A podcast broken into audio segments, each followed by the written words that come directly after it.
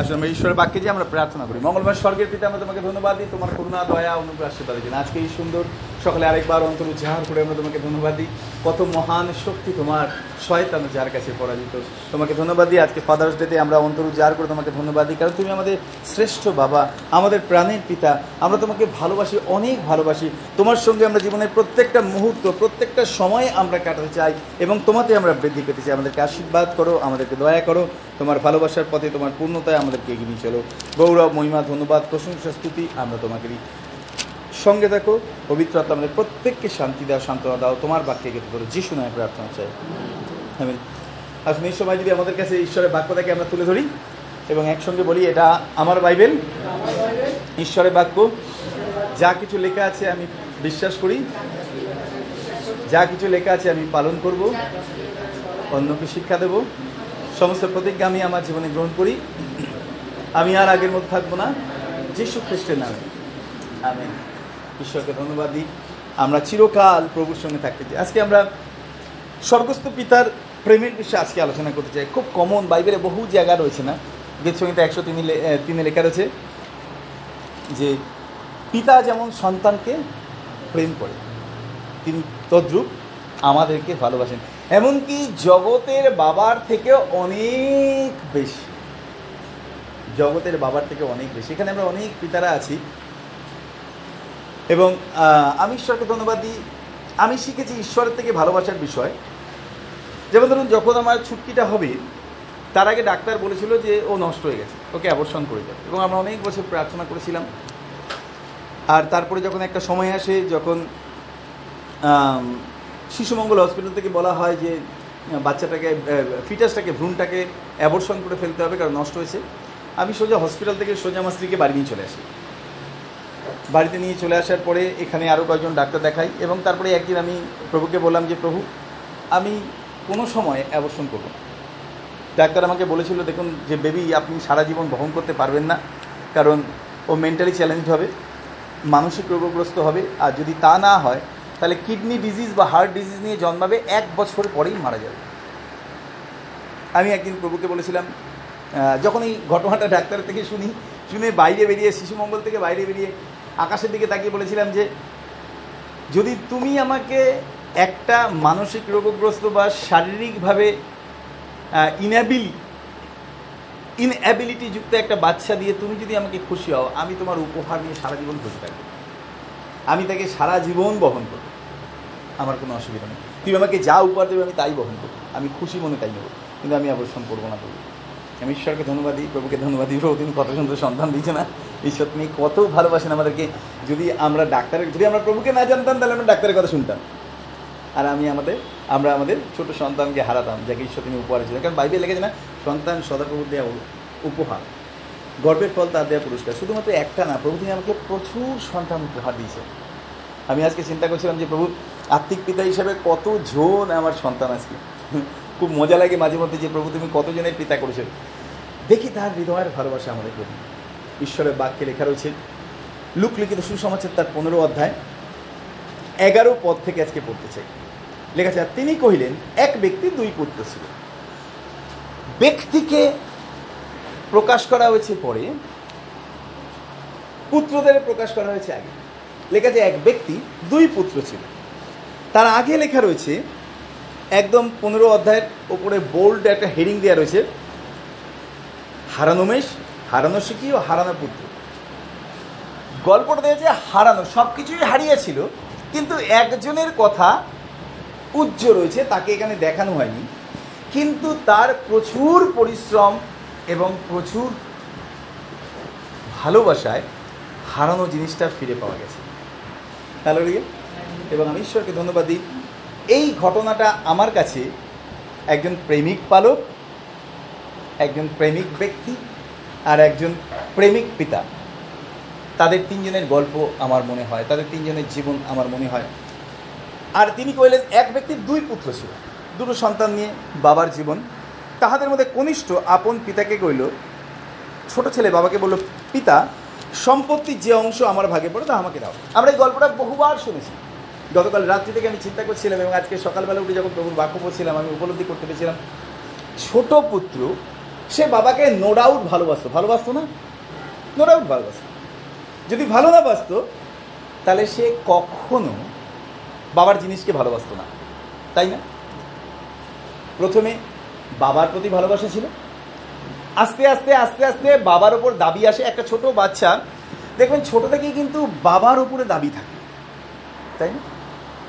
আমি অনেক সময় শুনেছি গল্প এরকম, একবার একটা বাচ্চা ছেলে বাবার সাথে মেলায় যাচ্ছে। বাবা বারবার করে বলছে, আজকে যাব না মেলায়? আজকে পয়সা নেই? না না নি চলো, নিজে কিচ্ছু কিনবো না, বলছি। বিশ্বাস করো, কিচ্ছু কিনবো না। অনেকবার আমার হয়েছে, আমার মেয়েরা যখন আমার সাথে গেছে, কিচ্ছু কিনবো না, চলো, কিচ্ছু কিনবো না। গিয়ে দেখা গেছে, তাদেরকে বলতে হয়নি, আমি খরচা টরচা করে চলিস কিচ্ছু কিনবো না। বাচ্চারা বারবার করে বলছে, না ভাবো বলছে, না, এখন যাব না, পয়সা নেই, এখন না, একবার নিয়ে চলো, একবার কিচ্ছু কিনবো না, চলো। যখন যাচ্ছে, সামনে দেখে বড় একটা ওই হাওয়াই মিঠাই। খুব সুন্দর। হ্যাঁ হাওয়াই মিঠাই কিনে দাও, হাওয়াই মিঠাই কিনে দেখি সে কান্নাকাটি শুয়ে পড়ছে ধুলে দেয়। হাওয়াই মিঠাই কিনে দাও। বাবা বলছে, না না, এখন এখন হাওয়াই মিঠাই কিনতে চলো, আর সামনে কত জিনিস আছে? আগে ঘুরে আছি দেখে আছি তারপরে কিনবো। না না না সেটাকে টানতে টানতে নিয়ে যাচ্ছে যাচ্ছে এইভাবে। গিয়ে সামনে পড়েছে ঝুড়ি বাজা আর, ঝুড়ি বাজা কিনে দাও, ঝুড়ি বাজা কিনে দাও। আমার এখনও মনে আছে, যখন আমি ছোটোবেলায় বাবার সাথে ট্রেনে করে যাচ্ছিলাম, তখন আমি খুব ছোটো। সাত বছর, আট বছর বয়স হবে, আর আমি খুব দুরন্ত ছিলাম। খুব দুরন্ত। আর আমার বাবা আমার হাতটা চেপে ধরে রাখতো সবসময়। বাবার কোলে বসে আছি। আর ট্রেনে যা উঠছে তাই কিনে দিতে বলছি, এটা কিনে দাও, ওটা কিনে দাও, সেটা কিনে দাও। আর আমি ছোটোবেলায় জানতাম না, যারা বিক্রি করছে সেগুলো আদপে খাবার জিনিস নাকি অন্য কোনো জিনিস। আমি জানি ট্রেনে যা উঠছে সব শুধু খাবার জিনিস উঠছে। প্রথমে আমাদের সময় অন্য কিছু, আমাদের সময় লজেন্স উঠতো, লেবু লজেন্স লেবু লজেন্স লেবু লজেন্স আদা দিয়ে লজেন্স তৈরি, সব লজেন্স বিক্রি করছে। এক টাকায় দশটা বা বারোটা, এত লজেন্স বড় বড় লজেন্স না লজেন্স কেনা লজেন্স কিনে দাও লজেন্স কিনে দাও, একটু লজেন্স কিনে দিচ্ছে তারপরে শশা উঠছে শশা শশা না শশা না। তারপরে একজন ভদ্রলোক উঠছে ন্যাপতলি ন্যাপতলি ন্যাপতলি আমি সে চিৎকার দিতেই হবে আমাকে কিনে, কারণ ছোটো ছোটো গোল গোল। লজেন্সের মধ্যে, আর, ওগুলো খায় না, ওগুলো খায় তুমি আমাকে কিনে দিচ্ছে না। না, কিনে দাও কিনে দাও কিনে দাও। আর তারপরে কি বকা আমাকে দিয়ে চুপ করে চুপ করে বকাতে, বসো, কিছু খায় না এগুলো। ওরা খায় না কি কেউ আমি জানি আমাকে বকা দিচ্ছে, কারণ বাবা কিনে দেবে না। সেই ছোট বাচ্চাটার কথা আমার মনে হয় যখন বাবা নিয়ে যাচ্ছে ঝুড়ি বেজা ঝুড়ি বেজা কিনে দাও ঝুড়ি বেজা কিনে দাও ঝুড়ি বেজা কিনে হাত ধরে ঝুলে পড়েছে না, টানতে টানতে আবার আসি আসি ঘুরে আসার পথে কিনে দেবো কিনে দেবো তারপরে নিয়ে যেতে যেতে যেতে যেতে আইসক্রিম আইসক্রিম আইসক্রিম কে দাও আইসক্রিম কে দাও না দিতেই হবে। বাচ্চাদের আইসক্রিমের প্রতি একটা আলাদা টান থাকে না। আইসক্রিম দিতেই হবে দিতেই হবে। একবার আমার মেয়ে মাটিতে শুয়ে পড়ল চুটকিটা। সোজা শুয়ে পড়ল আইসক্রিম কিনে যাবে দৌড়ে গিয়ে তাকে আইসক্রিম কিনে দিচ্ছে এরকম অনেক সময় এসছে জীবনে যখন সন্তানের প্রতি ভালোবাসাটা আমরা অন্যভাবে প্রকাশ করেছি। সন্তানের প্রতি ভালোবাসাটা আমার অন্যভাবে প্রকাশ করেছি। একটা সময় ছিল যখন আমি মিনিস্ট্রি থেকে দিচ্ছি তখন রাত্রিবেলা বাজে পৌনে এগারোটা। আমার মিসি আমাকে ফোন করেছে করে বলছে, তুমি বাড়িতে চলে এসছো? আমি বলে আমি একদম কাছাকাছি। বলে, তোমার মেয়ে মাথা খারাপ করে দিচ্ছে, তুমি একটা নীল পালিশ কিনে নিয়ে আসো। আমি সর্বনাশ করছি, এই রাত্রিবেলা পৌনে এগারোটার সময় কোন নীল পালিশের দোকান খোলা পাবো? বলে, তোমাকে ঘুমাতে দেবে না। উঠে বসে রয়েছে তখন ওর মাত্র দু তিন বছর বয়স, দু বছর না, আড়াই বছর বয়স। রাত্রিবেলা পৌনে এগারোটা বাজে দরজার সামনে বসে রয়েছে। ঢুকতে দেবো না আমাকে। আগেই নেল পালিশ কিনে দেবো আমাকে তুমি নেল পালিশ কিনে নিয়ে আসো, নাহলে তোমাকে আজকে ঘরে ঢুকতে দেবে না। আমি ওইখান থেকে, বাড়ির সামনে থেকে বাইক ঘুরিয়েছি। ঘুরিয়ে প্রার্থনা করতে করতে যাচ্ছি, প্রভু, গোটা পৃথিবী বন্ধ হয়ে যাক, একটা নেল পালিশের দোকান যেন খোলা থাকে। তুমি দয়া করো, প্রভু, সে এ মাথা, ও মাথা, সে মাথা সুতপুর এদিকে ওদিকে ঘুরে টুরে গিয়ে লাস্টে একটা দোকান পেয়েছি। কসমেটিক্সের সব বন্ধ করে দিচ্ছে, সব লাইট ফাইট নিভিয়ে দিচ্ছে, আর দুটো লাইট নেবে বন্ধ আমি তাড়াতাড়ি দয়া করে একটুখানি খুলুন। না, বন্ধ হয়ে গেছে। বলে আমার ঘরে ঢোকার জায়গা নেই। কেন কি আমার একটা নেল পালিশ দিবে, আমার মেয়ে না আমি আমার ঘরে ঢুকতে দেবে না। সে তো কি খুশি শুনে বলে, কোন নেল পালিশ হবে? সে একটা নেল পালিশ কিনি, রাত্রিবেলা এগারোটার সময় আসে। বাড়িতে সেই নেল পালিশ দিয়ে তারপরে আমি ঘরে ঢুকি। অনেক সময় হতো এরকম, আমি আমি শোবো আমার রাত্রিবেলা এগারোটা, সাড়ে এগারোটা পর্যন্ত জেগে বসে থাকতে হয়েছে। কেন? না, আমার মেয়ে ঘুমাবে ছুটকিটা ঘুমাবে, ছোটটা ঘুমালে পরে তারপরে আমি ঘুমাতে পারব।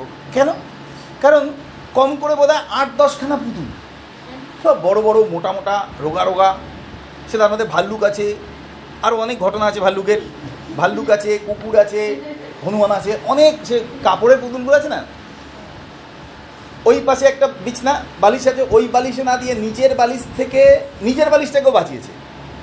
আমার বালিশের ওপরে সব কটা পুতুলকে শোয়ানো। আমার শোয়ার জায়গা নেই। আমি পুতুলগুলোকে সরিয়ে আমি ঘুমাতে পারব না। আমি চুপ করে বসে রয়েছি। কতক্ষণে ও ঘুমাবে, তারপর পুতুলগুলোকে ফেলবি আমি যাব।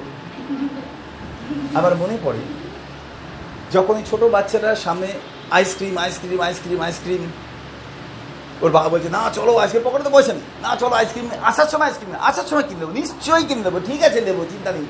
হঠাৎ করে সামনে রেখেছে নাগরদোলা ঘুরছে। ও দেখে আনন্দ আনন্দ করে যাচ্ছে, নাগরদোলা ঘুরছে নাগরদোলা ঘুরছে। আর ওই আনন্দ করতে করতে করতে কখন বাবার হাতটা ছেড়ে গেছে। অনেকটা গিয়ে গেছে। হঠাৎ করে তাকিয়ে দেখে বাবা পেছনে বাস। এবার আর নাগরদোলার দিকে তার চোখ নেই। আমার বাবা বাবা বাবা কই? বাবা কই? বাবা কই? এদিকে বাচ্চার হাত ছেড়ে গেছে। বাবা যায় না, ওই ভিড়ের মধ্যে বাচ্চাটা কোথায়? সে বাবা খুঁজছে চারিপাশে। আর এদিকে বাচ্চাটা একবার দিকে চলে যাচ্ছে, একবার ওদিকে চলে যাচ্ছে। খুব কাজে। আমার বাবা আমার বাবা বাবা কই? বাবা কই? বাবা কই? আমার বাবা। লাস্টে যারা মেলা যারা পরিচালনা করছে, সেই পরিচালকদের মধ্যে কয়েকজন তারা খবর পেয়েছে, এসে বাচ্চাটাকে বলছে, কী হয়েছে? আমার বাবা আমার বাবা, কোথায়? বাবা বাবা সে তো ছোটো মানুষ বলতে পারছে না। বুঝতে পেরেছে, হারিয়ে গেছে। বলছে, ঠিক আছে, চলো তোমার বাবাকে আমরা খুঁজে বার করছি। অ্যানাউন্স করলেই বাবাকে খুঁজে পাওয়া যাবে যে আমাদের এখানে রয়েছে, আপনার বাচ্চাকে এসে নিয়ে যান। সে বাচ্চাটাকে যাতে থামাতে পারে, তাই জন্য তাকে বলছে, ওই দেখো ওই দেখো, ঝোলা, ওই দেখো, ঝোলা, ওই যে দোলনা দোলনা দোলনা, সে আর দোলনার দিকে চোখ নেই। আমার বাবা বাবা, না বাবা। নিয়ে এসে একটা আইসক্রিম কিনে দিচ্ছে না আইসক্রিম খাও আইসক্রিম না বাবা আইসক্রিম না না ধরবেই না আইসক্রিম না আইসক্রিম না বাবা। কিছু দূর আসার পথে দেখছে ঝুড়ি ভাজা তারপরে হাওয়াই মিঠাই, একটা বড় হাওয়াই মিঠাই কিনে দিয়েছে ওখান থেকে। এ নাও, আইসক্রিম খাও, হাওয়াই না, কিচ্ছু না, শুধু বাবা। চিন্তা করে দেখুন, এতক্ষণ ধরে যে জিনিসগুলোর জন্য পিয়াপিরি করছিল, মাটিতে শুয়ে পড়ছিল, কাঁদছিল এত, এখন সেগুলোই ফ্রিতে দিচ্ছে। কিন্তু এগুলোর মূল্য আর এখন নেই। কেন? কারণ বাবা নেই পাশে। ছোট পুত্র, তার জীবনে এই রকম ঘটনাই ঘটেছিল যখন বাবার সাথে ছিল, তখন তার মনে হয়েছিল, বাবার সব কিছু আমার। বাবার সব কিছু আমার। একটা সময় এসেছিল, সেই ছোট্ট বাচ্চাটার মতো হঠাৎ করে সে বাবার হাত ছেড়ে দেয় আর জগতের অন্ধকারে হারিয়ে যায়। আমি আজকে সকালবেলা যখন আমি পড়ছিলাম, আমি তখন চিন্তা করছিলাম যে, প্রভু, এই পৃথিবী তোমার সম্পত্তিতে পরিপূর্ণ, তুমি সব আমাদেরকে দিয়েছ। তোমার বাক্যে লেগেছে তোমার কোনো অভাব হবে না। আপনি চিন্তা করে দেখুন, কত বাস্তব ঘটনা যে ঈশ্বর তিনি মুখ দিয়ে বলেছেন সূর্য হোক। সঙ্গে সঙ্গে আলো হয়েছে, সূর্য হয়েছে, চাঁদ হয়েছে, তারা হয়েছে। যে ঈশ্বর তিনি একবার বলেছেন, সঙ্গে সঙ্গে সমস্ত কিছু সৃষ্টি হয়েছে।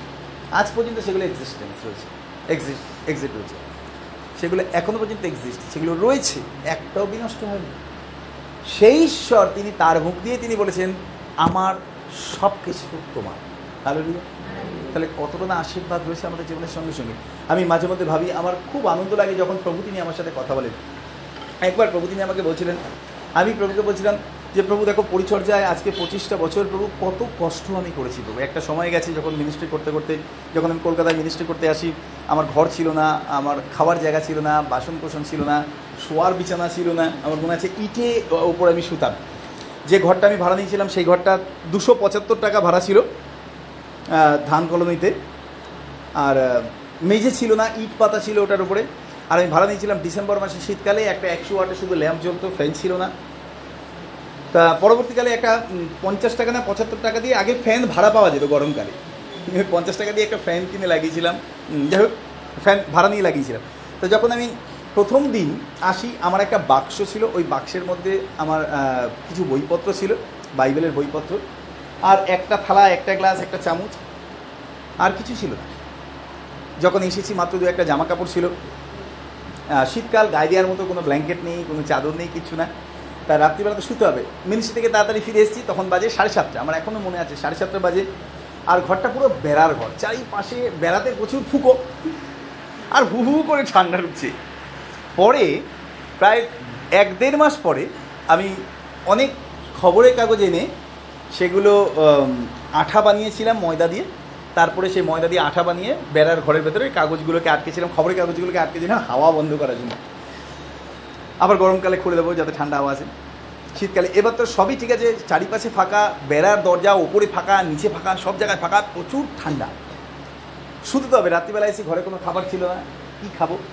পয়সাও নেই কাছে আর একা পুরো। আর কি করব? মিনিস্ট্রি করতে এসেছি।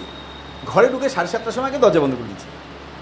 দিয়ে চিন্তা করছি শুয়ে পড়ব, একেবারে কালকে সকালবেলা উঠে মিনিস্ট্রি যাব, তারপরে কিছু কিনে খাব টাবো। কোথায় শোবো? শোবার তো কিছু নেই। একটা খবরের কাগজ, দুটো তিনটে খবরের কাগজ ছিল, খবরের কাগজগুলো মেঝের ওপর বিছিয়েছিলাম ইটের ওপর বিছিয়ে একটা বেড কভার ছিল, সেই বেড কভারটা পেতেছি পেতে বালিশ নেই, বাইবেলটা মাথায় দিয়েছি, আর দুটো ফুল প্যান্ট ছিল পরে নিয়েছি। দুটো সোয়েটার ছিল পরে নিয়েছি, একটা টুপি আর মোজা পরে নিয়েছি। যে কোনো রকমে নিজেকে যাতে ঠান্ডা থেকে বাঁচাতে পারি। আর তারপর শুয়ে পড়েছি বাইবেল মাথায় দিয়ে আর শুয়ে পড়াতে শরীরের ওজনে ওই খবরের কাগজ আর পাতলা বিছানার চাদর ইটের সাথে লেগে গেছে সঙ্গে সঙ্গে শোক করে ভিজে গেছে। এমনিতে তো ড্যাম শীতকালে, ওই ইট থেকে জল শুষে নিয়ে পুরো চাদর, খবরের কাগজ সব ভিজে গেছে। দেখি জামা কাপড় ভিজে যাচ্ছে লাভ দিয়ে উঠেছি। উঠে একটা কাঠের পিড়ি নিয়ে বসে আছে। আমি প্রভুকে বলছি বলছি আর ভাবছি যে প্রভু সবে মাত্র সন্ধ্যে সাড়ে সাতটা বাজে, গোটা রাতটা কাটাবো কী করে প্রভু, একে তো ঠান্ডা, তার মধ্যে জামা কাপড় নেই গায়ে দিয়ে আর কিছু নেই, পুরো ভিজে গেছে, চুপ করে বসে রয়েছি। আমি প্রভু বলছি, প্রভু, তুমি আমাকে দয়া করো প্রভু, কী করব প্রভু? হঠাৎ করে প্রভু, তিনি অদ্ভুত কাজ করেছিলেন, তিনি আমার জীবনে দয়া করেছিলেন। আমরা, আমি যে বাড়িতে ভাড়া গেছিলাম, সেই বাড়িতে বাড়িওয়ালা বৌদি, ছোট বৌদি, তিনি এসে তার ঘরের সমস্ত কিছু দিয়ে আমাকে বিছনা করে দেন। আমাকে খাবার বানিয়ে খেতে দেন, তারপরে মশারি টানিয়ে। আমি শুই আমি ঈশ্বরকে ধন্যবাদ জানেন, এমন একটা সময় গেছি যখন আমার মশারি টানানোর জন্য গোজার জন্য কিছু ছিল না। আমি জামা কাপড় দিয়ে, আমার এক্সট্রা জামা কাপড় যেগুলো রাত্রিবেলা পরে শুতাম না, সেই জামা কাপড়গুলো দিয়ে মশারি চাপা দিতাম যাতে মশারি উড়ে না যায়। আর আমি তারপরে যখন চিন্তা করি যে, প্রভু, আজকে পঁচিশটা বছর এত পরিশ্রম করে মানুষকে তোমার বাক্য দিয়েছি, প্রভু। এমন সময় খাবার সময় ছিল না কখনো হয়তো দু টাকা, এক টাকার মুড়ি। আমার এখনও মনে আছে যখন আমি প্রথম প্রভুকে জানি, আর এত তখন অর্থনৈতিক অভাব আমার। আমি অপেক্ষা করে বসে থাকতাম যে বাড়িতে ঢুকলে অশান্তি, আমি মাঠে বসে থাকতাম। রাত্রিবেলা দশটা, এগারোটার সময় বাড়ি যাব। আর কি খিদা লাগতো। আমি যেখানে বসে থাকতাম, ঠিক তার উল্টো দিকে আমার একটা বন্ধুর চপের দোকান ছিল, বিরাট বড় চপের দোকান। আর আমি, আর ওখানে সবাই তার চপ বিভিন্ন ধরনের চপ বানাতো। সব চপ বিক্রি হতো, নিয়ে যেত। আর আমি চুপ করে ওখানে বসে থাকতাম। কেন? কারণ রাত্রিবেলা সাড়ে নটা, দশটার সময় যখন সব চপ বিক্রি যাবে, আর আমার বন্ধুরা আমাদের খুব ভালোবাসতো। ওর দোকান আমরা গেলেও কী করতাম? আমি পঁচিশ পয়সা ওকে দিতাম। পঁচিশ পয়সা দিয়ে বোধহয় মুড়ি দিত। আমরা, ও আমাদেরকে বলেই দিত, বলে যখন কোনো খরিদ্দার থাকবে না তখন আসবি। যেহেতু আমরা বন্ধু বান্ধব আমরা যেতাম, আর পঁচিশ পয়সা ওকে দিয়ে বলতাম, এনে, মুড়ি দে। ও কী করতো? একটা মুড়ির প্যাকেট তুলে নিত, আর যত চপের গুঁড়ো আছে দেখি যেমন চপ ভাজার পর যে গুঁড়োগুলো থাকে, ওই চপের গুঁড়োগুলো তুলে এক জায়গায় জড়ো করে রাখতো, ফেলে দিত না, কারণ আমরা জানতো যে আমার বন্ধুরা আছে। ওই চপের গুঁড়ো একদম তুলে পুড়ে গেছে। ময়দা বেসন তো ওগুলো। ওই চপের গুঁড়োগুলো এক দুমুট তুলে মুড়ির মধ্যে দিয়ে কিছু শশা পেঁয়াজ টাজ দিয়ে মতো নিয়ে খা আর আমি ওটা বসে বসে খেতাম। প্রচণ্ড ক্ষীর। আর ভাবতাম কত মানুষ, কত ভালো ভালো খাচ্ছি। কিন্তু আমার কাছে পয়সা নেই। আর তারপরে যখন আজকে চিন্তা করি যে, প্রভু, আজকে পঁচিশ বছর এত কষ্ট করে, এত চেষ্টা করে প্রভু মানুষকে তোমার বাক্য দিয়েছি। তারপরে যখন দেখি যে তারা চার্চে আসে না, মনটা আমার এত খারাপ লাগে। আমি প্রভুকে বলি, প্রভু, আমার পরিশ্রমটাই বেকার। আমি কত ভালো ভালো চাকরি পেয়েছিলাম, একটু আগে প্রশান্তদের সাথে কথা বলছিলাম। আপনি বিশ্বাস করবেন আমি এত ভালো ভালো চাকরি পেয়েছিলাম। বাটায় আমি এতদিনে ম্যানেজার থেকে আরও বড় র্যাঙ্ক পেয়ে যেতাম। উনিশশো আটানব্বই সালেই আমি ম্যা- ম্যানেজারের পদ পাওয়ার জন্য বাবা আমাকে বলেছিল অ্যাপ্লাই করে দিচ্ছি, তুই ঢুকে যা। তখনই আমি আট হাজার টাকা স্যালারি পেতাম, আটানব্বই সালে। বছরে চারবার বোনাস কিন্তু আমার মন পড়েছিল, প্রভু, আমি সুসমাজের প্রচার করব। ক্যালকাটা পুলিশের কল পেয়েছিলাম। নাহলে আজকে আমাকে এখানে না হয়তো করুণাময়ীতে দেখতেন দাঁড়িয়ে আছি। কিন্তু আমি ঈশ্বরকে ধন্যবাদ সেখান থেকে তিনি আমাকে মুক্ত করেছেন। ইন্দো বার্মা পেট্রোলিয়ামে আমি কম্পিউটার আর টেলিফোনের কাজ করতাম। সেটা পর্যন্ত ছেড়ে দিয়েছি। অনেক ভালো ভালো অনেক ভালো ভালো জায়গায় আমি সার্ভিস পেয়েছিলাম। কিন্তু আমি ছেড়ে দিয়ে চলেছিলাম একটাই কারণে কারণ আমার জীবনে বাসনা ছিল প্রভু আমি তোমার সেবা করব। আর প্রভু তিনি খুব সুন্দর একটা কথা তিনি বললেন। তিনি আমাকে বললেন তোমার কাজ বীজ বপন করা। হালালুইয়া আমার কাজ বৃদ্ধি দেয়া তোমার চিন্তা নেই। তুমি তোমার কাজ করেছ, তুমি হার্ডওয়ার্ক করেছ, এবং তুমি আমার সেবা করেছ। তুমি কখনো চিন্তা করবে না, কোনো বিষয়ে রিওয়ার্ড অন্য কারও থেকে, কারণ রিওয়ার্ড আমি। তাহলে আমার হৃদয়টা আনন্দে ভরে গেলাম আমি প্রভু তোমাকে ধন্যবাদ দিই। কারণ আমি বসে বসে সেদিন চিন্তা করছিলাম, প্রায় ছশোর ওপর বেশি মানুষকে আমি ব্যাপটিজম দিয়েছি। শুধুমাত্র এখানে না, বিভিন্ন, পৃথিবীর বিভিন্ন দেশে। আমি ঈশ্বরকে ধন্যবাদ দিই। আমি চিন্তা করছিলাম, যদি আমার হৃদয় মাত্র ছশো জনের জন্য যদি এরকম চিন্তা হয়, তাহলে স্বর্গস্থ পিতার হৃদয় পৃথিবীতে ছশো কোটিরও বেশি মানুষ না? তাহলে তার হৃদয় কত না তাদের জন্য আকাঙ্ক্ষিত?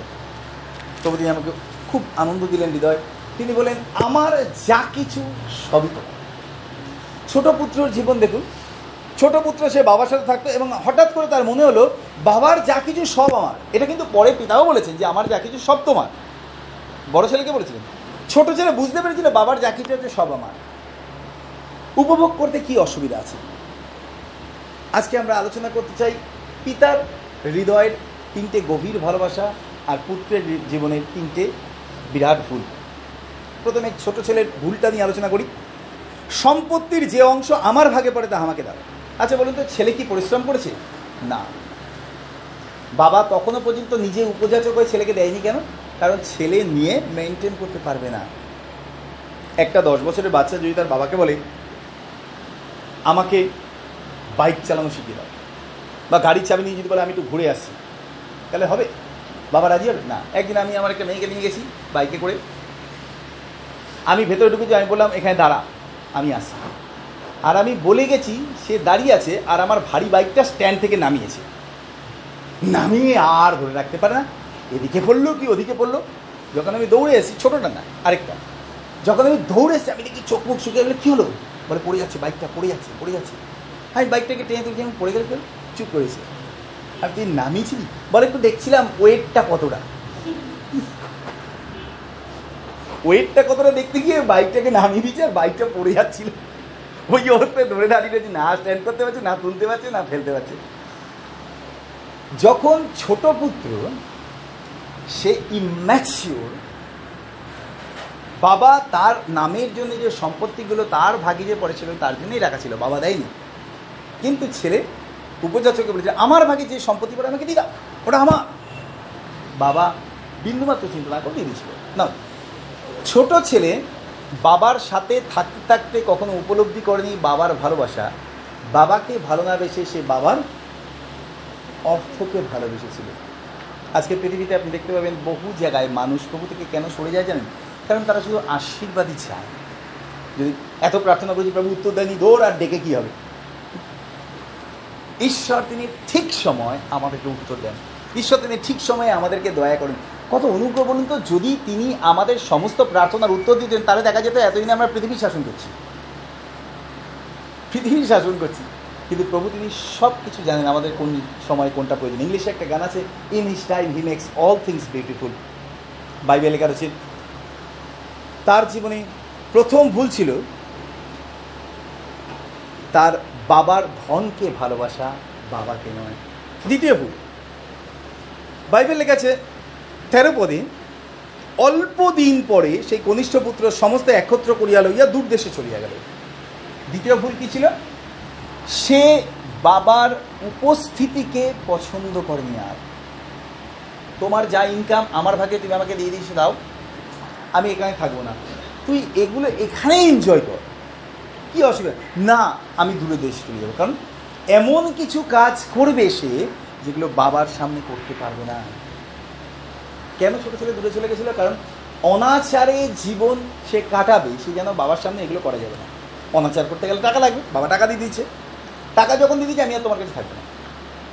সে ভবিষ্যৎটা চিন্তা করেনি সে চিন্তা করেছে বর্তমানের প্রেজার এখন আমার জীবনে আনন্দ দরকার আছে। সব থেকে বড় ভুল যখন আমরা ঈশ্বরের থেকে দূরে চলে যাই।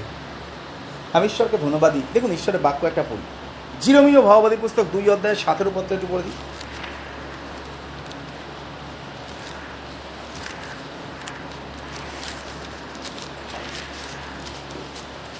তুমি কি আপনি আপনার প্রতি ইহা ঘটাও নাই? বাস্তবিক তোমার ঈশ্বর। সদাপ্রভু যখন তোমাকে পথ দিয়ে লইয়া যাইতেছিলেন, তখন তুমি তাহাকে পরিত্যাগ করিয়াছ। কোথা থেকে পরিত্যাগ করেছে? প্রভু তিনি নিয়ে যাচ্ছিলেন পথে, সেই পথ থেকে হাত ছেড়ে পালিয়ে গেছে। আমরা প্রত্যেকেই তাই। এই পৃথিবীতে আসার পর ঈশ্বর তিনি আমাদের তত্ত্বাবধান করতেন, জানেন? আমাদেরকে তিনি ভালো বাবা মা দিয়েছিলেন। হয়তো অনেক সময় আমরা বাবা মার শাসন মেনে নিতে পারিনি। হয়তো অনেকে অন্যরকম বাবা মা পেয়েছি, তথাপি আমাদের উপরে তার দৃষ্টি ছিল। দৃষ্টি ছিল বলেই তিনি আমাদেরকে আহ্বান করেছেন। আমরা শুনতে পেয়েছি তার ভালোবাসার রব। আরেকটা জায়গায় আমরা পড়ি, একত্রিশ পদ আর বত্রিশ পদ। হে বর্তমানকালে লোক সকল তোমরা সদাপ্রভুর বাক্য দেখো। কাদেরকে বলছেন? হে বর্তমানকালে লোক বর্তমানকালে লোক কারা? We are the people of present age আমরা হচ্ছি বর্তমানকালে লোক। বাইবেলের কাছে তোমরা সদাপ্রভুর বাক্য দেখো, ঈশ্বরের বাক্য দেখো। আজকে আমরা দেখছি, না দাঁড়িয়ে এখানে? লেখা আছে, ইসরায়েলের কাছে আমি কি প্রান্ত রইয়াছি চিন্তা করে দেখুন, আজকে আমরা বাবা। একজন বাবার জীবনে সব থেকে বড় দুঃখ কী জানেন? যখন সন্তান তাকে বলে, তোমাকে আমার প্রয়োজন নেই। এবং ঈশ্বর তিনি কত মহান দেখুন, এই করাপ্টেড ওয়ার্ল্ডে একজন বাবা মা তার সন্তানের কাছে, যদি সে প্রভুকে না পায়, তার সন্তান যদি প্রভুকে না পায়, সে কি কথা শুনতে পারে, ঈশ্বর তিনি জানেন। আর বহন করতে পারব না, আর খাওয়াতে পারব না। Sorry. আমি অনেক জায়গায় দেখেছি জানেন? খ্রিস্টিয়ান পরিবার বাবা মাকে খাওয়াবে না। কেন? পারব না বহন করতে।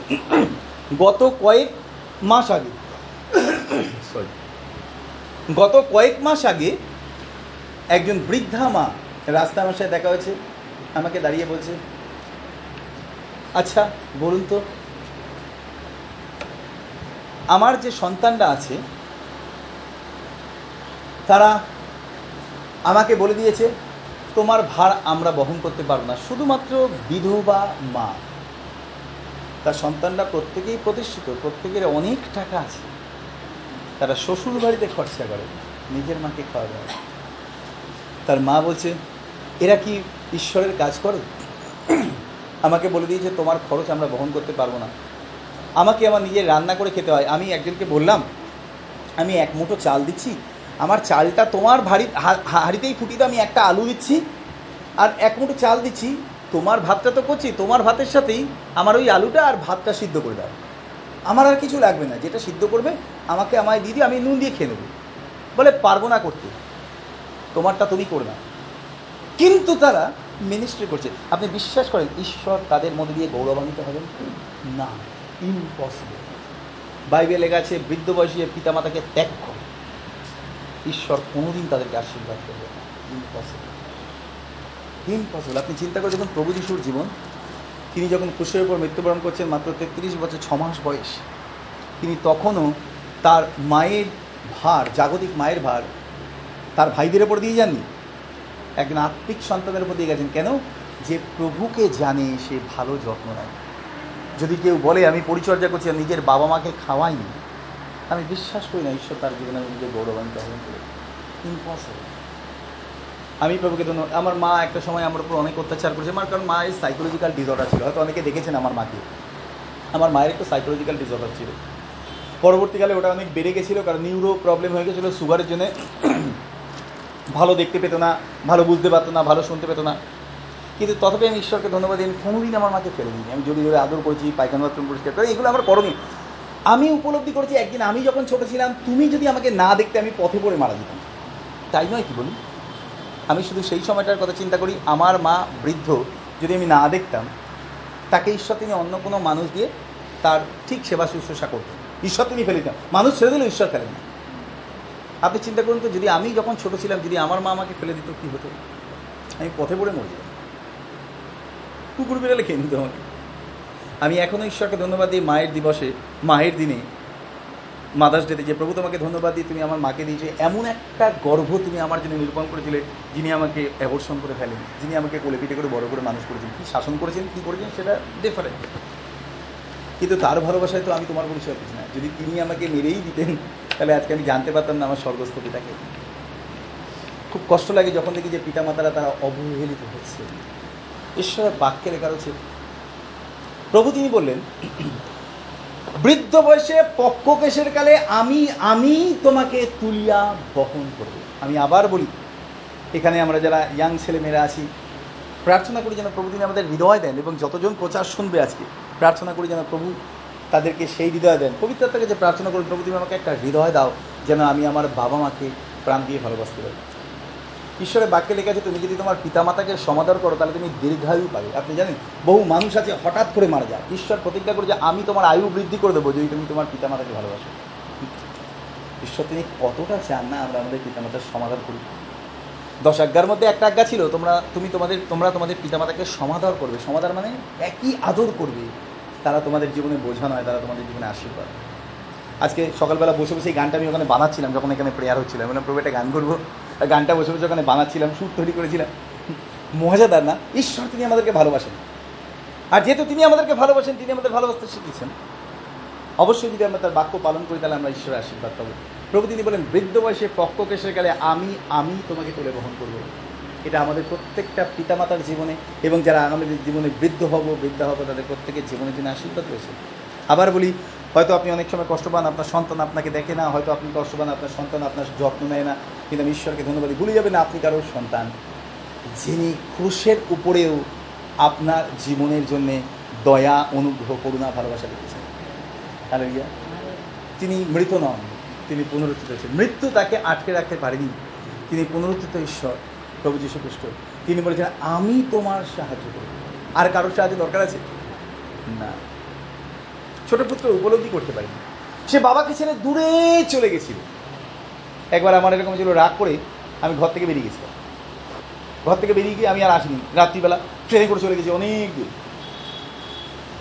রাগটা যখন কমেছে, এক ঘণ্টা পরে, দু ঘণ্টা পরে, তিন ঘণ্টা পরে যখন রাগটা কমেছে, তখন আমার মনে হয়েছে কি, না, ফিরে যাই বাড়িতে বাড়িতে ফিরে যাই। আবার যখন ফিরে এসেছি, তখন ভাবছি কি না কি বলবে মারধর দেবে হয়তো কিচ্ছু বলেনি। কিচ্ছু বলেনি, একটা কথাও বলেনি। কারণ বাবা মা শাসন করে ছেলে মেয়েকে ভালোর জন্য। মন্দের জন্য নয়, আমরা হয়তো মেনে নিতে পারি না, কিন্তু আমি ঈশ্বরকে ধন্যবাদ দিই তিনি আমাকে খুব ভালো বাবা মা দিয়েছিলেন একটা সময়, আমি উপলব্ধি করতে পেরেছি। প্রভুর ধন্যবাদ করি, ছোট পুত্র, সে ধন নিয়ে দূর দেশে চলে গেল। তার দ্বিতীয় ভুল ছিল, বাবার ধনকে ভালোবাসা, কিন্তু বাবার উপস্থিতিকে ভালোবাসা না। আমরা অনেক সময় ঈশ্বরকে ভালোবাসি না, কিন্তু ঈশ্বরের আশীর্বাদকে চাই। ভালোবাসাটা একই রকম। প্রভু আমি সব সময় তোমার সঙ্গে থাকি। আপনি বলেন তো, একটা প্রকৃত সন্তান বাবা মাকে কীভাবে ভালোবাসবে? যদি সে নিজে আর্ধেক খায়, বাবা মাকে ফুল পেট খাওয়াবে। কারণ এরকম অনেক দিন গেছে, আমি দেখেছি, আমরা খুব গরিব ঘরে জন্মেছিল খুব গরিব ঘরে। আমার বাবা মা ফ্যান খেত, আমাদেরকে ভাত সিদ্ধ করে খাওয়া সিদ্ধ করা ভাতের যে ফ্যানটা ছিল, সেই ফ্যানটা তারা দুজনে খেত। আর আমাকে, আর আমার দিদিকে, একটা মাত্র আলু সিদ্ধ ছিল, সেই আলু সিদ্ধটা দিয়ে আমাদেরকে ভাত খাওয়াতো, কিন্তু নিজে তারা ফ্যান খেত। তাদের নিজেদের আত পেটা, কিন্তু আমাদের ফুল পেট খাওয়াতো। এটা ছিল তাদের ভালোবাসা। ঈশ্বর, তুমি তাই চান আমাদের জীবনে, যেন আমরাও তদ্রুপ হই। একদিন যারা আমাদেরকে বহন করেছেন আমরা যেন তাদেরকে বহন করি। যাদেরকে আমরা চোখে দেখতে পাচ্ছি, তাদেরকে যদি ভালোবাসতে না পারি, যাকে কোনোদিন দেখলাম না, তাকে গিয়ে ঘুরে ভালোবাসি। ঈশ্বরের বাক্যে লেখা যান, সে অনাচারে নিজ সে দূর দেশে চলে গেল। আমাদের জীবনে প্রয়োজন আছে প্রভুর সঙ্গে থাকা। জীবনে যা পরিস্থিতি আসুক, প্রভু তোমাকে নিয়ে আমরা চলবো। আপনি জানেন, প্রভু তিনি কেন বলেছেন, আমি কখনো তোমাকে ছাড়বো না? কারণ যদি আমরা প্রভুর থেকে দূরে চলে যাই, আমরা পাপে ডুবে যাব। আমরা অন্যায় ডুবে যাব, আমরা হারিয়ে যাব। যে কোনো মুহূর্তে শয়তান অপেক্ষা করে রয়েছে। বাইবেলের কাছে শয়তান, দিয়াবল গর্জনকারী সিংহের মতো অপেক্ষা করছে। যে কোনো মুহূর্তে আমাদেরকে গ্রাস করতে পারে। যতক্ষণ পর্যন্ত বাবা আছে সাথে, ততক্ষণ পর্যন্ত শয়তান আমাদেরকে ছুতে পারবে না। আপনি বলতে পারবেন, কেন দানিয়েলকে সিংহ খেতে পারেনি? কারণ ঈশ্বর তার সহবর্তী ছিল। আপনি বলতে পারেন সদ্রক মশক অবেদ নগরকে কেন আগুন ধ্বংস করতে পারেনি? কারণ ঈশ্বর তাদের সঙ্গে ছিল। আপনি বলুন তো, কেন মিশরের দাসত্বে জোসেফকে শয়তান মেরে দিতে পারেনি? কারণ বাইবেলের কাছে যখন তাকে কারাগারে পড়া হয়েছিল মিথ্যা দোষ দিয়ে ঈশ্বর নিজে তার সহবর্তী ছিল তিনি নিজে কারাগারে গেছিলেন তার সাথে। কি করে মসি তিনি লোহিত সাগর দুভাগ হয়ে তার মাঝখান দিয়ে হেঁটে চলে গেছিলেন? কারণ বাইবেলের কাছে ঈশ্বর তাদের সঙ্গে ছিলেন। যদি প্রভু তিনি আমাদের সঙ্গে না থাকেন, আমি আপনাকে বলছি ফ্র্যাকশন অফ সেকেন্ড লাগবে এই পৃথিবীতে আপনি আমি শেষ হয়ে যাবেন। কেউ পারবে না আমাদেরকে বাঁচাতে। কেউ পারবে না। কোনো হাত নিয়ে আমাদেরকে রক্ষা করতে পারে প্রভু ছাড়া। আসলে একটাবার ধন্যবাদই আমাদের স্বর্গস্থ পিতাকে তার দয়ার জন্য। এত অপমান, এত কষ্ট, এত অনাচার করা সত্ত্বেও তিনি আমাদেরকে কখনো ছেড়ে দেন না। তিনি আমাদেরকে কখনো দয়া করতে ভুলে যান না। প্রভু, আমরা তোমাকে ধন্যবাদ দিই, তোমার মহান দয়ার জন্য বিশু বাবা। তুমি আমাদের স্বর্গস্থ পিতা, আমাদের প্রাণের ঈশ্বর, আমাদের বাবা। আমরা অনন্তকাল তোমার সঙ্গে থাকতে চাই এবং পৃথিবীতে যতদিন বেঁচে আছি, প্রত্যেকটা সেকেন্ড আমরা তোমার সঙ্গে থাকতে চাই। দয়া করো প্রভু, তুমি সর্বদা আমাদের সঙ্গে সঙ্গে আছো। আমরা যেন উপলব্ধি করি এবং তোমার সঙ্গে থাকি, জগতের সব কিছু থেকে মুক্ত হয়ে তোমার সঙ্গে যেন সময় কাটতে পারে। ঈশ্বরকে ধন্যবাদ দিই। আজকে সকালবেলা যতজন প্রভুকে এসছেন, প্রমাণ হয়েছে আপনি ভালোবাসেন আপনার স্বর্গস্থ পিতাকে। প্রমাণ হয়েছে, আজকে আপনি উপহার দিতে এসেছেন, আপনার ভালোবাসা, আপনার স্বর্গস্থ পিতাকে। আজকে ফাদার্স ডে না তিনি আপনাকে দেখে খুশি। আমি বহু জায়গায় শুনেছি, আমি দেখেছি, একজন চুরাশি বছরের বৃদ্ধা মা, তিনি আত্মহত্যা করতে গেছিলেন। কেন? ছেলের সময় হয় না। ছেলে তাকে বৃদ্ধাশ্রমে রেখে দিয়ে চলে গেছে। ছেলেরা নাতির সময় হয় না। আপনি চিন্তা করতে পারেন, যখন কোনো ব্যক্তি কাউকে বলে, আমার ঘর ছোট, তোমাকে রাখার জায়গা নেই। আপনি বলুন তো, পৃথিবীতে একটা সন্তানকে পালন, লালন পালন করার জন্য কতটুকু জায়গা প্রয়োজন আছে? বলতে পারবেন, একটা, এই বিরাট পৃথিবীতে একটা ছোট্ট সন্তানকে লালন পালন করার জন্য কত বড় ঘরের দরকার আছে? একটা মায়ের গর্ব কতটুকু বলতে পারবেন? It is not more than four inches চার ইঞ্চির থেকে বড় না একটা মায়ের গর্ভ সেই যদি দশ মাস ধরে সুরক্ষা দেওয়ার জন্য তার সন্তানকে সেই চার ইঞ্চি ঘরে রাখতে পারে আজকে আপনার এই পৃথিবীতে কত ছোট ঘর যে আপনি আপনার বাবা মাকে রাখতে পারবেন না? কত ছোট ঘর?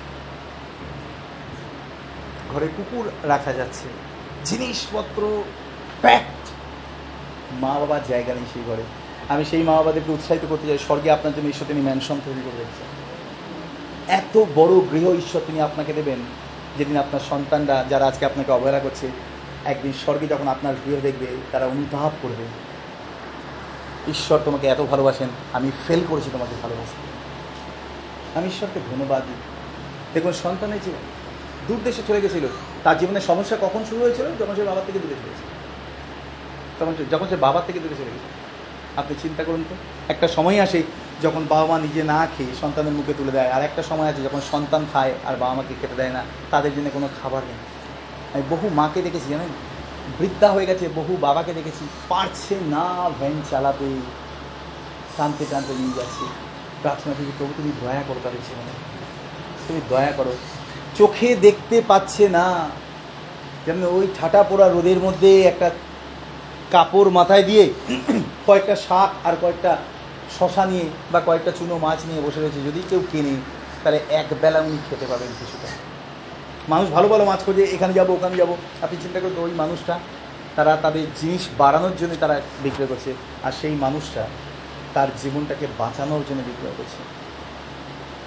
আমার মাঝে মধ্যে কষ্ট লাগে, আমি প্রভুকে বলি, প্রভু, কত মা বাবা এই পৃথিবীতে অসহায় তুমি দয়া করো, তাদের জীবনের প্রতি।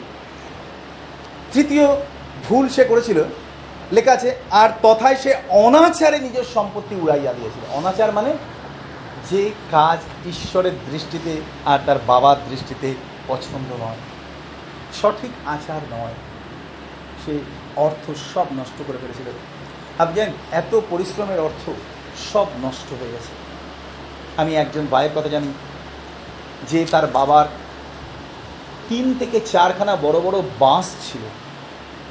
এক একটা বাঁশ, আপনি ভাবতে পারছেন, তিন লাখ, চার লাখ টাকায় বিক্রি করে দিয়েছে, মদ খেতে গিয়ে দেড় লাখ টাকায় বিক্রি করে দিয়েছে। বাবা মা জানে না, বাবা মারা গেছে, চার পাঁচখানা বাস। মদ খাওয়ার পয়সার অভাব হয়েছে, তিরিশ চল্লিশ লাখ টাকার বাস, দেড় লাখ টাকায় বিক্রি করে দিয়ে সেই দেড় লাখ টাকার মদ কিনে একদিনে খেয়ে চলে এসছে বাড়িতে। আপনি আজকে জানেন তাদের জীবনের পরিস্থিতি? মা, বৃদ্ধা, বিধবা, তার ঘরে কি কঠিন পরিস্থিতি, তার মেয়ে তাকে খেতে দেয়, আর ছেলে? মদ খেতে খেতে খেতে খেতে খেতে দুটো কিডনি নষ্ট হয়ে গেছে, সুগারে দুটো চোখ নষ্ট হয়ে গেছে, তার স্ত্রী বাচ্চা তাকে ত্যাগ করে চলে গেছে। সেই মা এখনও পর্যন্ত তাকে বহন করছে। আর সেই ছেলে এখনও পর্যন্ত তাকে অভিশাপ দিয়ে যাচ্ছে। তাকে সবাই ত্যাগ করেছে। সপ্তাহে তিনটে ডায়ালিসিস হয়। সেই বৃদ্ধা মা নিজে না খেয়ে তার ছেলেকে খাওয়াচ্ছে। চারটে ডিম খাব। নিজে খায় না। খাওয়া। আপনি চিন্তা করে দেখুন, কেন সে আজকে এই জীবনের পরিস্থিতিতে পড়ে রয়েছে? আমি যখন গেছিলাম, তার জন্য প্রার্থনা করতে আমি তাকে গিয়ে বলেছিলাম। আমি প্রভুকে ডাকো, তিনি তোমাকে চুপ করে বসবে চোখে দেখতে পায় না, দুটো কিডনি নষ্ট যে কোনো হার্ট ফেল করে মারা যাবে। তবু তার জীবনে ভ্রমণ বদলায়নি, খারাপ জীবনযাপন বদলায়নি। এখনও পর্যন্ত আমাকে দিতে হবে। আরে তুমি তো এই জগতের জীবনটা কত, এক মুহূর্ত লাগবে যদি ঈশ্বর তিনি তোমাকে এখান থেকে নিয়ে নেন তারপরে এন্টায়ার লাইফ অনন্তকাল তুমি অগ্নিতে চলবে কি পাবে? তার পরিবারের লোকেরা বেতৃষ্ণা হয়ে গেছে, আর বহন করতে পারছি না। কিন্তু জানেন, তার বোনের পরিবার, তার দিদি জামাইবাবু, একটা দিদি জামাইবাবু আর তার এক মামা আর পাচ্ছে না বহন করতে। দিদি জামাইবাবু আর তার ওই বৃদ্ধা বিধবা মা, তারা বহন করে চলেছে এখনও পর্যন্ত কত ভালোবাসে না? আমাদের জীবনের সংকট তখনই আসে যখন ঈশ্বর তিনি আমাদেরকে যে ফাইন্যান্স দেন, যে অর্থ দেন, সেই অর্থ যখন আমরা নষ্ট করে ফেলি। যখন সেই অর্থ আমরা নষ্ট আপনি জানেন, ঈশ্বর তিনি প্রত্যেককে আমাদের প্রয়োজন অনুসারে দেন।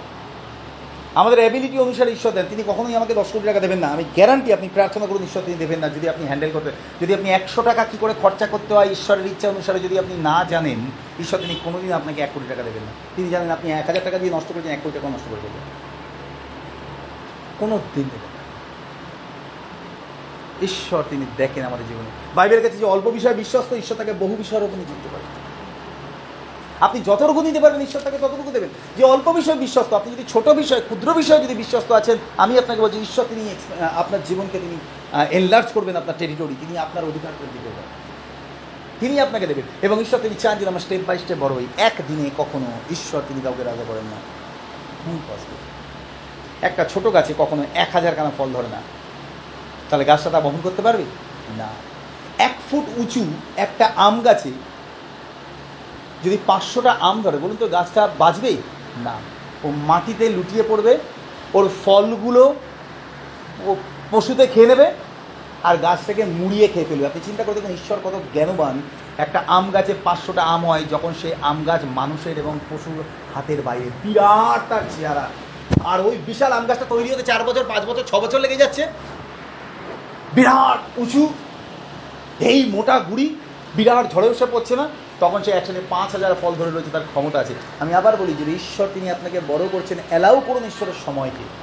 আমরা অনেক সময় আমরা ছেড়ি না, প্রভু আর পারছি না। এখনও পঁচিশ বছর প্রভুকে জানার পরে আমি প্রভুকে বলি, প্রভু, যদি দরকার আমি সারা জীবন অপেক্ষা করতে রাজি আছি, কিন্তু আমি বড় হতে চাই তোমাদের।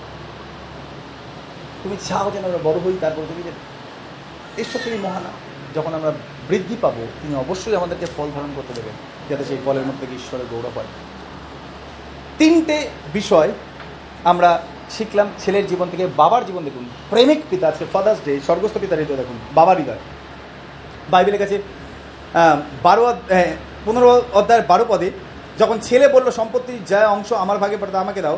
বাইবেলের কাছে তাহাতে তিনি তাদের মধ্যে ধন বিভাগ করিয়া দিলেন।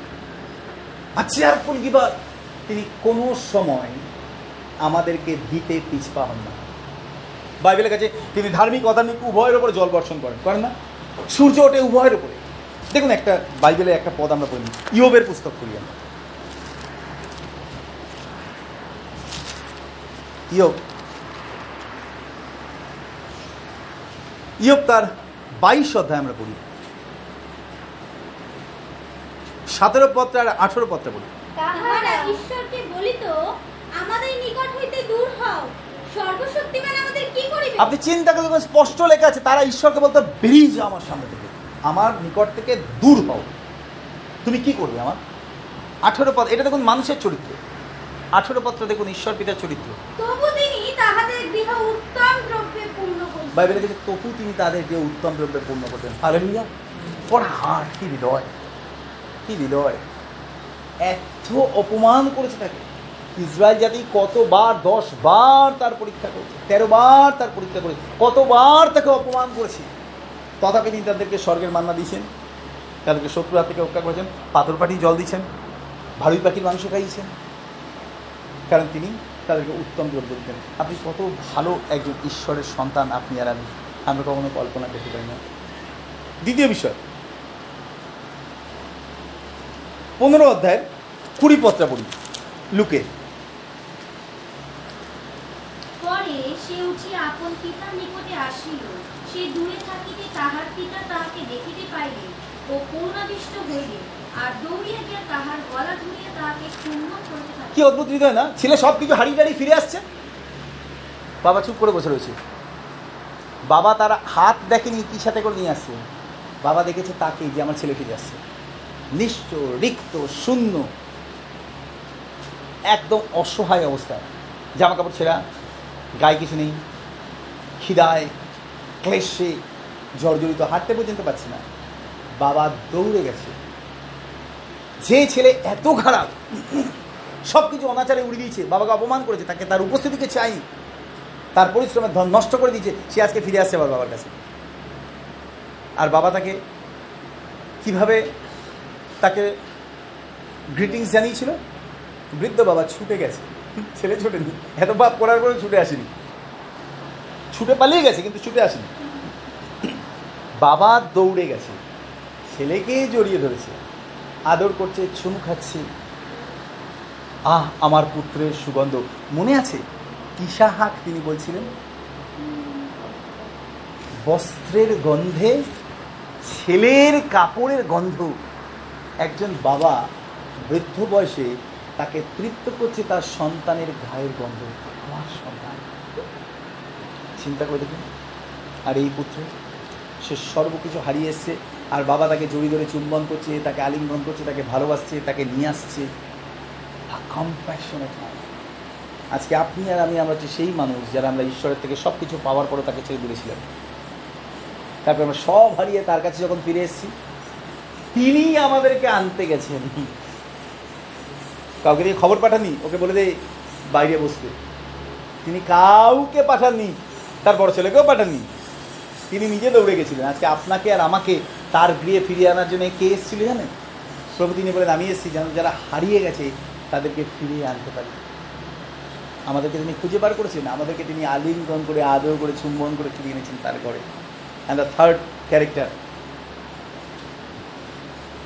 he never scrutinize our sin পনেরো অধ্যায়ের বাইশ আর তেইশ পত্র পড়ি। না কুড়ি হ্যাঁ হ্যাঁ হ্যাঁ সরি কুড়ি হ্যাঁ একুশ বাইশ। তখন পুত্র তাকে কহিল পিত স্বর্গের বিরুদ্ধে ও তোমার সাক্ষাতে আমি পাপ করিয়াছি। আমি আর তোমার পুত্র নামের যোগ্য নই। কিন্তু পিতা আপন দাসদেরকে বলিলে শীঘ্র করিয়া সবচেয়ে ভালো কাপড়খানি আমেন। এক মিনিট দাদা। বাইবেলের কাছে ছেলে একটা মেসেজ তৈরি করি প্রভু আমি পাপি। প্রতিদিন আমরা প্রার্থনা করি না প্রভু আমি সারাদিন যা পাপ করেছি তুমি ক্ষমা করো। এখনও পর্যন্ত ছোট পুত্রের সেই চরিত্র আমাদের মধ্যে রয়েছে। প্রতিদিন আমরা পাপ স্বীকার করি কারণ আমরা জানি প্রতিদিন আমরা পাপ করি আর করি গতকাল রাত্রিবেলা কি প্রার্থনা করেছি শোয়ার আগে? প্রভু, আমাদের সারাদিনের সমস্ত অপরাধ তুমি ক্ষমা করো। তার আগের দিন কি প্রার্থনা করেছি? রিপিটেশন তার আগের দিন কি প্রার্থনা করেছি? একই রিপিটেশন আজকে রাত্রিবেলা কি প্রার্থনা করব? রিপিটেশন বাইবেল লেখা আছে, অনর্থক পুনরুক্তি করিও না। কারণ আমরা পালন করি না। লেখা আছে না ভেইন রিপিটেশন ঈশ্বর তিনি পছন্দ করে না। প্রার্থনাকালে তোমরা অনর্থক পুনরুক্তি করিও না। বহুবার প্রশ্ন এসছে, প্রভু, কি পুনরুক্তি করেছি? যেগুলো করি না, সেগুলো পুনরুক্তি প্রভু, তুমি ক্ষমা করে দাও। পাপ করেছি, প্রভু, ক্ষমা করে দাও। আরে, একটা পাপি, সে সারা জীবন নিজেকে পাপি পাপি বলছে আর পাপ করে যাচ্ছে আমাদের মধ্যে ঈশ্বরের চরিত্র আছে। বাইবেল লেখা আছে গীষ্মহিতা বিরাশিতে লেখা আছে, আমি বলছি তোমরা ঈশ্বর। আপনি বলুন তো, আমরা ঈশ্বরের সন্তান? গরুর সন্তান কি হয়? ছাগলের সন্তান? মানুষের সন্তান? ঈশ্বরের সন্তান? বাইবেলে গেছে আমি বলেছি তোমরা ঈশ্বর। গরুর সন্তান কখনো গরুকে গিয়ে বাছুর বলতে পারে না, আজকে থেকে আমি মানুষ। না, চিরকাল বাছুর। চিরকাল বাছুর। ঈশ্বরের সন্তান কখনো ঈশ্বরের কাছে দাঁড়িয়ে বলতে পারে না আমি পাপি। আরে তোমার কি চরিত্র? তুমি তো ঈশ্বরের থেকে জাত। যখন তার এক অধ্যায় চোদ্দ পদে লেখা আছে না তারা ঈশ্বর হইতে জাত। রক্ত হইতে নয় মাংস হইতে নয় মনুষ্যের ইচ্ছা হইতেও নয়। যারা প্রভু যিশুকে পেয়েছে তারা মানুষের ইচ্ছায় প্রভু যিশুকে পায়নি। It is from the father God স্বর্গস্থ পিতা থেকে। যখন পড়ুন যখন তার একের অধ্যায়। দেখুন কি লেখা রয়েছে। তেরো বছর হ্যাঁ। যোহনের একের বারো তেরো। কিন্তু যত লোক তাহাকে গ্রহণ করিল সেই সকলকে যাহারা তাহার নামে বিশ্বাস করে তাহাদিগকে তিনি ঈশ্বরের সন্তান হইবার ক্ষমতা সো আপনি আমি কি? ঈশ্বর কখনো পাপ করে? না তার সন্তানটাও করে না। তাই জন্য তিনি বলেন উহারা অবশ্য আমার প্রজা যারা কখনো অন্যায় করবে না। গ্রীষ্মটা একশো উনিশ খুলুন দুই পদ পড়ুন।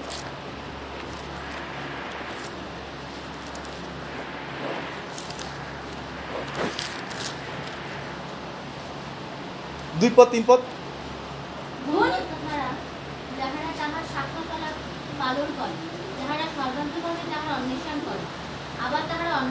বাইবেলে গেছে আবার তারা অন্যায় করে না।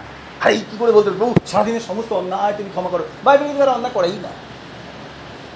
ভেই ডিফিনেশন যদি আমরা ঈশ্বরের সন্তান, তাহলে আমরা ঈশ্বরের মনের মতোই চলবো। হ্যালো রিয়া এটা তো ঈশ্বর তিনি চান। সেই জন্য তিনি তার সত্যি আমাদেরকে জন্ম দিয়েছেন। রক্ত হইতে নয়, মাংস হইতে নয়, মনুষ্যের ইচ্ছা হইতে নয়। তেরো পদে লেখা আছে, তারা রক্ত হইতে নয়, মাংসের ইচ্ছা হইতে নয়, মনুষ্যের ইচ্ছা হইতে নয়, কিন্তু ঈশ্বর হইতে যাত আপনি কে? আপনি কে? ঈশ্বরের সন্তান। বলে যাবেন না। আপনার আইডেন্টিটি আপনি একজন পাপে পরিপূর্ণ মানুষ ছিলেন। কিন্তু যেদিন প্রভু আপনাকে জড়িয়ে ধরে, আলিঙ্গন করে, চুম্বন করে তার রক্তে ধুয়ে তার বাড়িতে নিয়ে যাবেন বলে তিনি প্রতিশ্রুতি দিয়েছেন, সেদিন থেকে আপনি আর পাবি না। কারা পাপ করে? যারা পাপ।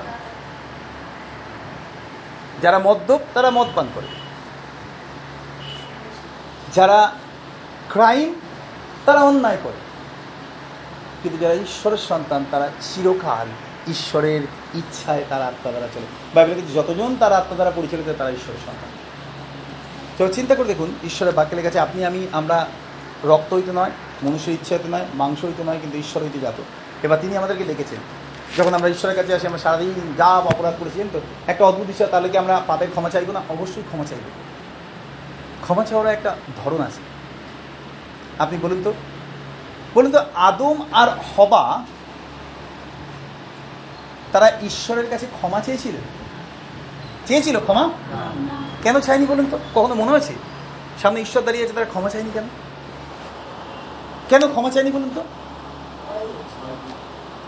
একটা এক্সাম্পল দিই। ধরুন, কোনো অফিসের বস আপনি যেদিন কাজে যোগদান করেছেন, সেই দিন আপনাকে বলল, আজকে তুমি কাজ করবে আজকে চলো তুমি আমার সাথে, আমার বাড়িতে তুমি সারাদিন কাটাবে। আমার পরিবারের সবার সাথে তুমি সারাদিন কাটাবে। আপনার বস আপনাকে নিয়ে গেছে, পরিবারের সাথে এক টেবিলে আপনি খেয়েছেন, পরিবারের সমস্ত সদস্য, সদস্যার সাথে, বসের সাথে সারাদিন আপনি কাটিয়েছেন। খাওয়া দাওয়ার পরে, আনন্দ করার পরে, বস আপনাকে অফিসের সমস্ত চাবি দিয়েছেন তার পরিবারের সবার সামনে। দিয়ে বলেছেন, আজকে থেকে আমি বাইরে যাচ্ছি, কিন্তু গোটা অফিসের সমস্ত দায় দায়িত্ব তোমার উপরে, টাকা থেকে আরম্ভ করে যতজন কর্মচারী আছে, সবার দায় দায়িত্ব আমি তোমার দিলাম। আপনি চিন্তা করুন তো, বস চলে গেছে, এক মাস হয়েছে আপনাকে চাবি দিয়ে গেছে। কোনো একজন শত্রু এসে বলল যে, অফিসের এই জিনিসটা আমি নিয়ে যেতে চাই। চাবিটা আমাকে দাও। আপনি দেখছেন, বস নেই, কেউ দেখবে না। আপনি চাবিটা দিয়ে দিলেন, সেইটা আপনার সাক্ষাতে সে নিয়ে চলে গেল।